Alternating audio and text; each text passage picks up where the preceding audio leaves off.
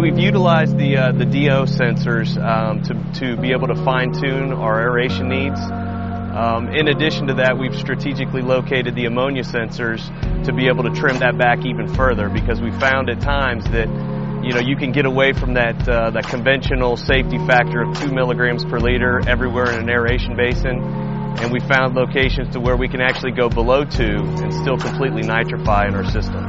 The ammonia sensors allows us to trim back the, the air even further. The SensorNet system has allowed us uh, the flexibility to have lower preventative maintenance demands on sensors due to the cleaning technology. Past sensors within the plant did not have um, cleaning mechanisms and the SensorNet system um, in- incorporates cleaning technology to really reduce the overhead and demand for staff time. Having the SensorNet system here on site allows us to look at further optimization options up to and including replacement of blowers, the reduction of needed tank volume to meet the, the current demands, um, so it's really provided a, a, a, next level tool for us to make decisions and to further optimize process, meet permit, and save money in the long run.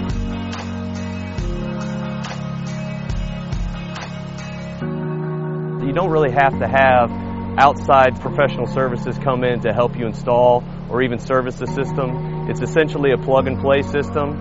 Um, so there's no need to have, you know, maintenance contracts and extra contractors available on site um, to replace sensors and uh, to do maintenance on the system. So it's, it's very operations friendly. Our receiving stream, the Great Miami River, is under much scrutiny for nutrient management. Uh, we anticipate to have some type of nutrient restriction uh, up to and including nitrogen and phosphorus in the near future. And we look to incorporate some type of controls within the SensorNet system to track those parameters.